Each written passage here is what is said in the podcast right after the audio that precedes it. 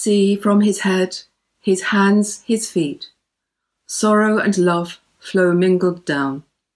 Did e'er such love and sorrow meet, or thorns compose so rich a crown?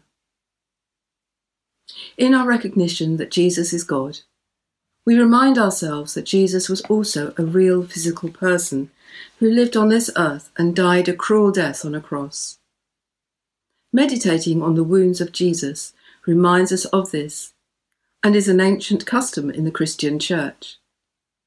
In our meditation this Good Friday, we think of the different wounds of Jesus and what they might mean for us personally, especially as we emerge from a long period of time, which for many of us has had more than its share of pain and wounds and loss. Today we stay with Christ crucified not rushing on ahead to our triumphal Easter celebration of death defeated and the empty cross. We pause to stay in the hard encounter with the wounded God. His hands. How did Jesus use his hands? He used them to work in the carpenter's shop, hard manual labour they were used to serve, to wash the disciples' feet, to bless. He blessed the loaves and fish. It was with his hands that Jesus wrote in the dust as the woman who was accused of adultery was brought to him. He laid hands on a person or touched a person in order to heal them.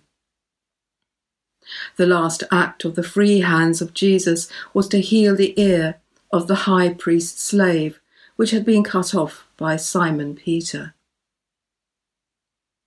These were the hands that were bound when Jesus was arrested, that Jesus used to hold the cross that he had to carry, the hands that were nailed to the cross, his arms outstretched wide. Thomas was later to see for himself the wounds in Jesus' hands where they had been pierced by the nails.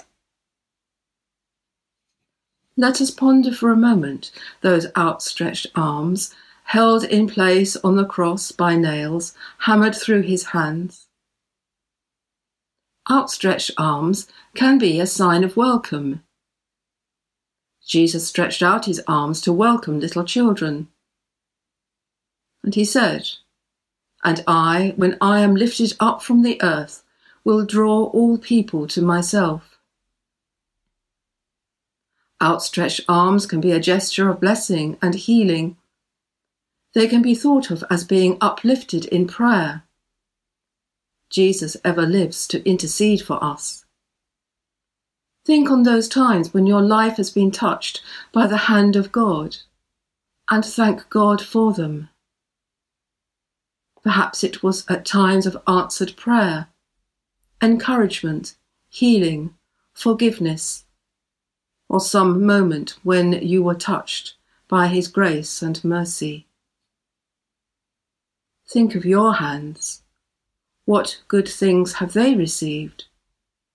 Perhaps at communion, when we remember the death of Jesus, we stretch out our hands to receive the bread of life and the cup of salvation. Lord Jesus, as you hold up your hands to us, we see the scars left by the nails.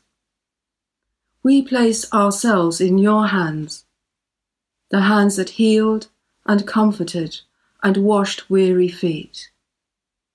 May we, your followers and disciples, use our hands to create, comfort, and to heal. His feet. Jesus' feet took him to many different places where the power of God was needed. With his feet he climbed mountains, walked on water, crossed the fields. They would have been roughened by much walking. His feet were made wet by the tears of the woman who then dried them with her hair kissed them, and poured expensive perfume on them. His feet took him to Jerusalem, when he knew that his destiny was that there was to suffer and to die. His feet took him up the hill to Calvary. These were the feet that were pierced by the nails on the cross at Calvary. How might the feet of Jesus influence our lives? Perhaps two ways. First, we are to follow in the footsteps of Jesus. In the first letter of Peter, chapter 2, Peter writes, It was to this that God called you for Christ himself suffered for you and left you an example, so that you would follow in his steps. We are to walk in the footsteps of Jesus. Peter was writing his letter to slaves, people who lived with the tension of having the freedom of the gospel, but were disempowered by their social setting. We are called to do good, even when suffering unjustly. The second way that the feet of Jesus can influence our lives is pictured for us in the story of Jesus washing the disciples' feet. As Jesus did, so we should wash one another's feet. This means we are to serve one another in love and humility, and in ways which are practical and perhaps as socially uninviting as Jesus washing the feet of those first disciples. Jesus, our brother, as we dare to follow in the steps you trod, be our companion on the way, and make us long to do justice, love mercy, and to walk humbly with you, our God. his back. Jesus turned his back on sin. He turned his back on Peter when Peter tried to tempt him to avoid the cross. And Jesus said, Get behind me, Satan. The disciples would have seen a lot of Jesus' back as they followed him around Galilee. He strode ahead of the crowd up the mountain or into the boat so that he could teach them the disciples would probably have watched the back of Jesus in Gethsemane, at least for as long as they could stay awake. In Gethsemane, Jesus was on the brink of abandoning the path of obedience to his Father. He prayed that he would not be brought to the time of trial, but then added, Nevertheless, not my will, but yours be done. Certainly the disciples turned their backs on Jesus. In his hour of need, they fell asleep. Jesus' back was subject to the cruel flogging, which was part of Jesus' physical suffering for us. Such flogging in the ancient world was a brutal affair, and some victims died from that alone. They flogged condemned prisoners before they were crucified in order to shorten the time that they were on the cross. Pilate handed him over to be crucified. Then Jesus carried the heavy cross on his back, raw wounds against rough wood. Imagine the pain. How might the back of Jesus influence our lives? Picture in your mind's eye the progress of Jesus along the Via Dolorosa, the way of sorrows, struggling to carry his cross on his back. And here again his call to us to carry our cross. What does it mean for us to carry our cross? Someone once said, Jesus is not using cross bearing to describe the human experience of carrying some huge burden through life. It is different. Cross bearing as a follower of Jesus means nothing less than giving one's whole life over to Him. Jesus said, If anyone wants to come with me, they must forget self, carry their cross, and follow me. So the back of Jesus reminds us that we must turn our back on the things which may harm us in order that we can see what God is calling us to do for Him in the world. Sustain me in my quest, dearest Saviour, to follow you with my whole heart, that I may know you more clearly, love you more dearly, and follow you more nearly, day by day. Amen. His head. We do not know what Jesus looked like. We have pictures in our mind of what he might have looked like, influenced by paintings or sculptures of him. What we do know is that he was recognized by many people who flocked to see him and hear him speak. Perhaps we can picture him walking the hills and using his eyes to take in the natural landscape and human life, useful for his sermon material and parables. His eyes were attuned to detail. He even saw the widow put into the collection all that she had. His ears were also attuned to detail. He heard the, t- the tone of people's voices. He knew when to challenge, when to encourage. He listened and ministered to people's hearts and could get to the root of their problems. How was the head of Jesus wounded? Perhaps the first occasion was the kiss of Judas. Judas betrayed Jesus with a kiss. It has become a notorious kiss, because what should have been a sign of affection and honour was given with the opposite intentions, a mark of identity for execution. The first wound to his head was not in itself physically painful, but it was personally destructive, violating a bond of trust.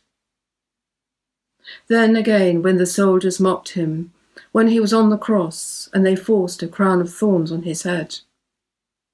The king was crowned, but his kingship was seen not by a crown of diamonds, but by a crown of thorns. His kingship was seen in suffering and humiliation. Lord, we pray that you will enter into our lives and transform us by the renewal of our minds as well as our hearts. Help us to learn and relearn the way of following you, even though there may be a cost to bear. His side. Many people walked beside Jesus in his lifetime. Mary and Joseph would have held his hands and walked beside him as he himself was learning to walk. Other families accompanied him and his own family to Jerusalem on pilgrimage. He sat beside people in the synagogue and the marketplace. He began his ministry by calling the twelve disciples to be alongside him. They listened to him, watched him, and learned from him. Later in his ministry, he included alongside him those whose family or social setting made them undesirable, outcasts, lepers, prostitutes. Many were by his side. He died on the cross with thieves either side of him on their crosses. The wound in the side of Jesus is mentioned only in John's Gospel. It was inflicted after he had died. Jewish law forbade leaving bodies exposed after dusk. Burial had to be on the same day. So a soldier pierced his side with a spear to prove that Jesus was dead. For his contemporaries, being alongside Jesus meant learning from him. We too are disciples or learners. Christ is both in us and beside us. How does our being alongside Jesus impact on us, on our lives. Lord, help us to know we are continually being strengthened, being alongside you. And help us to know that we have eternal protection because, Jesus, you are alongside us. His heart when we are spiritually tired or drained, we are aware of the need to come home. Spiritual refreshment might come to us by taking a walk in the place that we have visited before. Another time, going to somewhere we have often visited before never fails to refresh or challenge us. We find this to be true in our spiritual lives too. Perhaps reading a very familiar passage of Scripture, a psalm or a parable. For me, Psalm 121 always inspires me. It is a natural resting place to which we often return. On another occasion, a fresh movement of God's Spirit within us, something totally new, inspires us and renews us too. As we consider the heart of Jesus today, it might offer the chance to come home.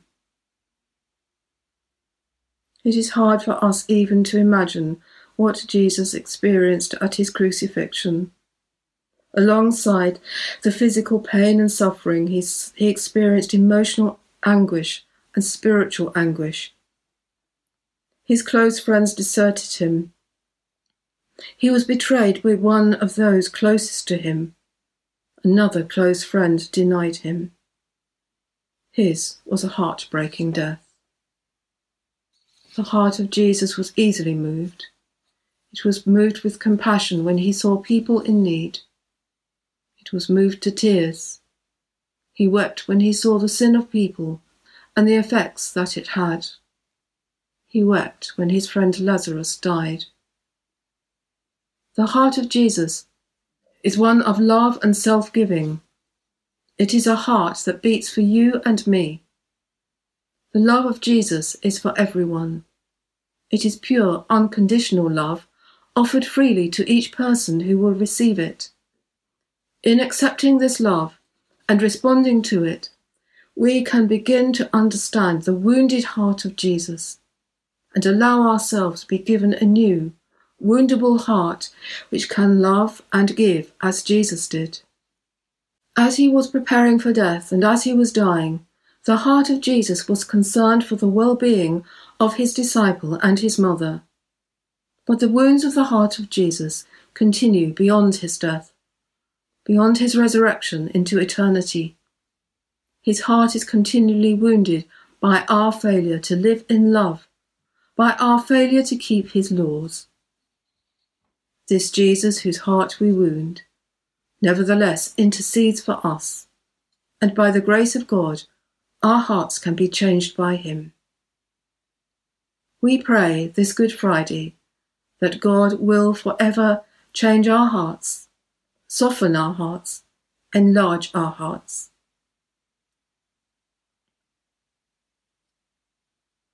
Is it possible for a man to speak to another's heart? For a man on a cross 2,000 years ago, upon a hill, to speak today to another's own heart? Is it possible for one man's death to be another's life? Is it possible for one man's shadow to throw light on life and love for everyone 2,000 years on? Our closing prayer. Most merciful God, by your Son you strengthened your Son so that he was able to suffer for us. Send your Spirit now, so that we may be strengthened, to look upon him whom we have pierced, to receive all the benefits of his passion, and to offer ourselves wholly to your service, for his dear name's sake. Amen. Were the whole realm of nature mine, that were an offering far too small, love so amazing, so divine, demands my soul, my life, my all.